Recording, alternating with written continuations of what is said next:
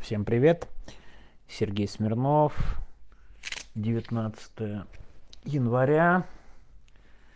Я даже видел в чате некоторые споры, что это будет сегодня за сообщение.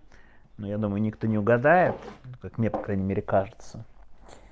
И действительно, вроде как много всего происходит, но... Чуть в сторону, простите, отклонился, телефон поставил заряжать действительно много всего происходит, и безумное, вот это вчера, абсолютно решение Верховного суда про запрет ЛГБТ, ну просто правда, это просто какое-то запредельное безумие. Ну, типичное, кстати. А, это, конечно, и строки. Дарьи Треповой запросили 28. Руслану Зинину дали 19 по военкому. Проблема, что глобально довольно сложно говорить обо всем. Имеется делать выводы, потому что ну, про Зинина мы и писали, Трепу мы максимально освещали, текст у нас есть про ЛГБТ, и поэтому сегодняшняя тема будет именно 19 января. 19 января в этот день, в 2000... Представляете, вот сейчас боюсь ошибиться в 2008 году или в 2009 это уже было, да, то есть я уже точно год не помню, нет, наверное, все-таки в девятом, да, да, я даже специально посмотрел. В девятом, потому что, ну, 2008-2009, в 2009 году 19 января на Причистенке были убиты Станислав Маркелов, адвокат, антифашист. Я думаю, в ближайшее время я его еще буду упоминать. У меня есть идея подробнее рассказать про избитый город Благовещенск 2004 года. Я пока еще не придумал, в каком формате. То ли в формате подкаста, то ли вообще попробовать про него сделать э, ролик на YouTube. Ну, в общем, важная тема, на самом деле, особенно в контексте того, что сейчас происходит в Башкортостане. А, он там тоже просто участвовал.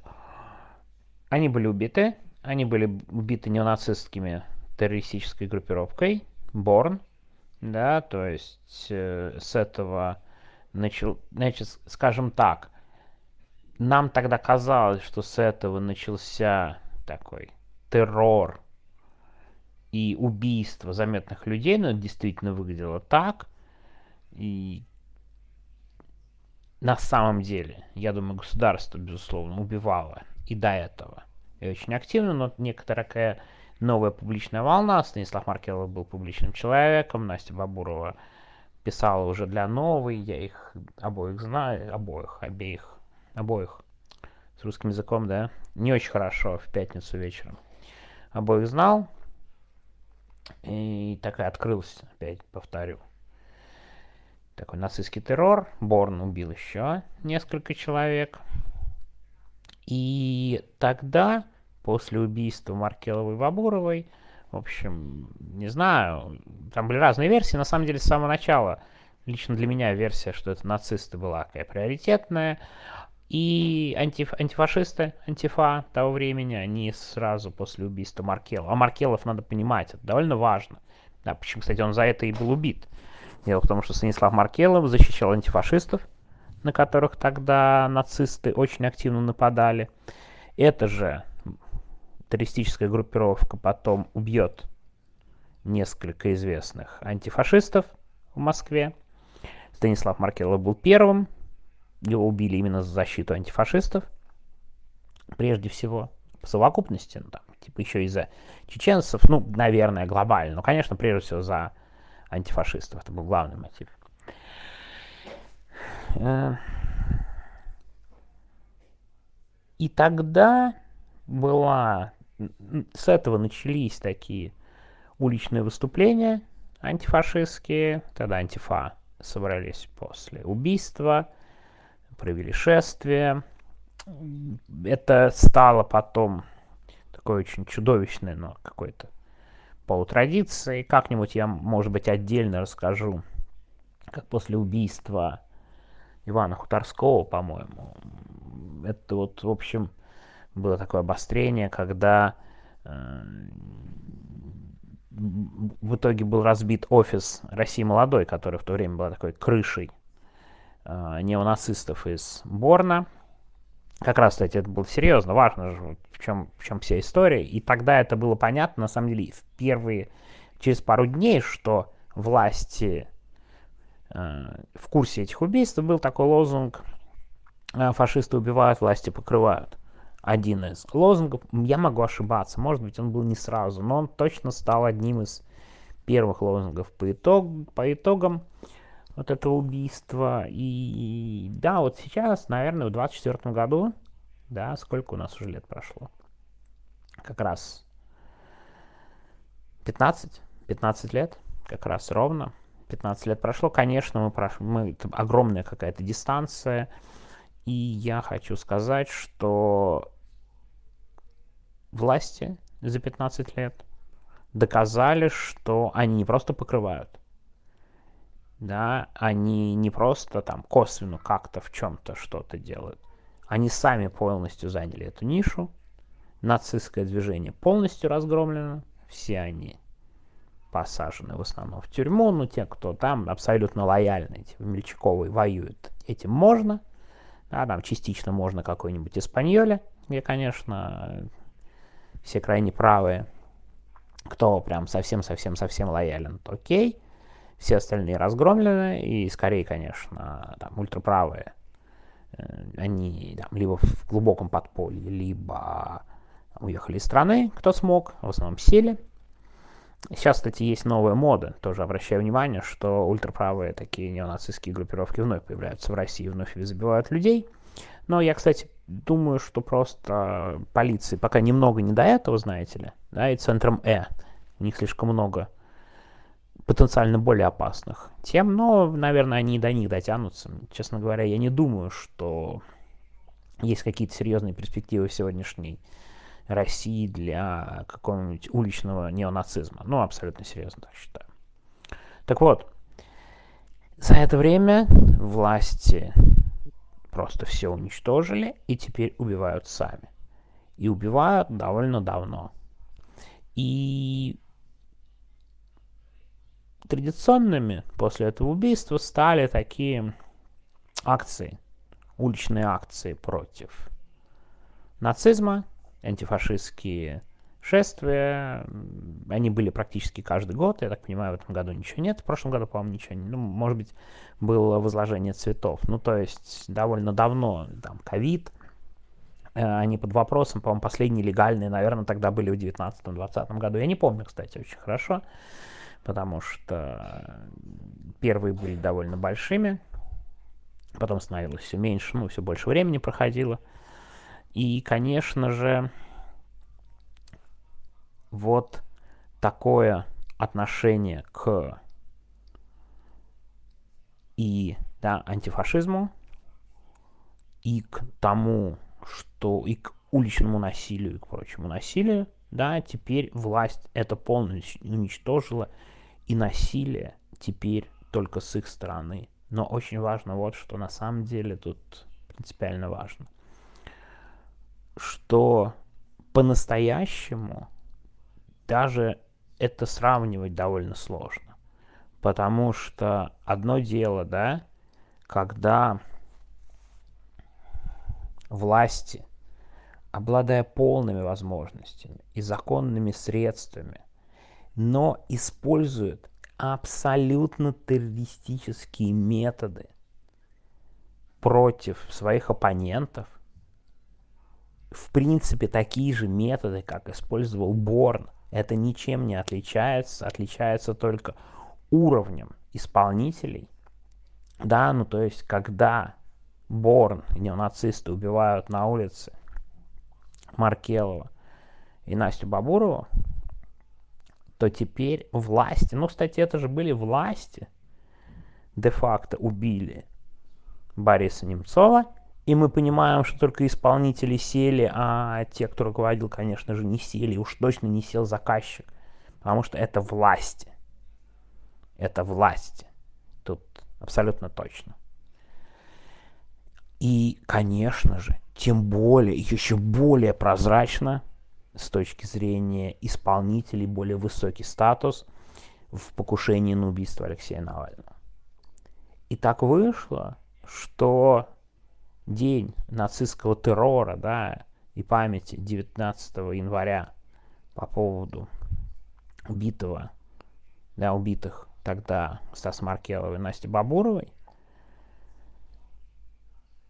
постепенно это все становится как бы все больше государства и страшнее государства, которое, как нацисты, продолжает убивать, а потом еще и залезло в другую страну, массовые убийства, бомбардировки и так далее. Почему я так говорю про 19 января, что особенного в этом дне? Понимаете, дело в том, что тогда этот день был таким четким маркером начала политического террора. На самом деле это, безусловно, был убийство, и это был политический терроризм, да, политический террор. Теперь этим де-факто занимаются власти, то есть политический террор, который, да, вот 19 января был запущен, власть его перехватила, уничтожила здесь всех своих конкурентов, и теперь это само государство. Ну, я не зря говорю про политический террор, потому что, конечно, нельзя здесь не сказать про запрошенный 28-летний срок Дарьи Треповой. Потому что де-факто, безусловно, то, что сделала она, это очень важно. Я не хочу сейчас, да, вот можете почитать, что говорит муж, что говорит сама Даша, Дарья Трепова по этому поводу. Кто виноват и что такое, моральные оценки, да, как бы вот это все. Я уверен, что вы сами можете это прочитать и сказать, и сделать. Эм, буквально, да, вот это, это и, ну, и убийство до этого Дарьи Дугиной, это результат войны и начало политических убийств со стороны российских властей. Да, то есть террор запущенный, он продолжается. И если у некоторых есть надежда, что этого не будет, и там, да, достаточно дать большой срок, и это все исчезнет, то я боюсь, что это не совсем так работает. Конечно, государство может раздавить все проявления и придумать кучу терроризма. У нас же статья по терроризму растет в геометрической пропорции. Просто огромное количество. Знаете, я сегодня открываю в Хабаровске новое дело по госизмене. Там кто-то кого-то. Вообще самое большое количество дел о госизмене – и работе на Украину именно в Хабаровске. Такое ощущение лично у меня, что там почти все эти дела провокации, если не все, со стороны сотрудников э, ФСБ. Ну ладно, мы немножко не об этом. Я все-таки о политическом терроре, что государство, которое использует политический террор, оно абсолютно чудовищное и как бы политический террор, ставший частью политики и управляемой политики, это дико. И да, такое государство может сталкиваться в ответ с политическим терроризмом, как это было с, в истории с Владленом Татарским. Но тут даже опять момент, Владлен Татарский, да, как при, при всем том, не был представителем государства, потому что государство своих представителей защищает лучше, чем других, и это тоже довольно очевидная вещь. Что тут, какой вывод сделать из этого всего? Очень тяжелый день, 19 января, я помню, кстати, тот день убийства, и это было абсолютно ужасно и очень страшно. Помню, как кто-то из нацистов радовался, приносил бутылку шампанского на место убийства. Интересно, как у них дела. Наверное, сейчас полностью лояльные Владимиру Путину, как я подозреваю, очень радуется, потому что по стилю быть на месте победителя и так далее. Это довольно круто. Часть, кстати, сборной действительно они в Украине. Это тоже правда. А, другая часть, некоторая, на стороне военкора как-то, знаменитый Стешин, участник Борна. Все у него хорошо, все у него нормально. Военкор пишет, как ненавидит украинцев и как он, какой он денацификатор. Да, просто тут кого не ткни, везде сплошное ложь и лицемерие во всех этих штуках. Ну и остается совершенно страшное государство. Со сроками запрошенными, с убийствами, с войной, которая развязала, да, и мы живем вот в этом политическом терроре, сами того не осознавая, очень долгое время. И 19 января мы помним просто как один из этапов этого политического террора. Я уверен, что он был раньше – и просто не так легко это все рефлексировать. Но вот это довольно страшное время политического террора. Очень хочется, конечно, чтобы оно закончилось. Но, если честно, у меня тут для вас хороших новостей нет. Пока не очень заметно, чтобы это закончилось. Я боюсь, что еще ни один, ни два, и ни даже пять случаев и точного политического терроризма мы увидим, и государственного в плане сроков, отношения и так далее, да, вот эти огромные тюремные сроки, это тоже элемент запугивания общества. А запугивание общества в целом это и есть один из признаков терроризма. Ладно, на этом я сегодня буду заканчивать такое сообщение. 19 января, к сожалению, никаких акций в России быть не может, хотя, видите, Башкортостан нам показывает, что даже в таких ситуациях, казалось бы, безнадежных, люди продолжают выходить и протестовать. И, конечно, за это им какой-то огромнейший респект, поддержка и все такое. Ладно, всего доброго, всего хорошего, 19 января 2024 год. Всем пока.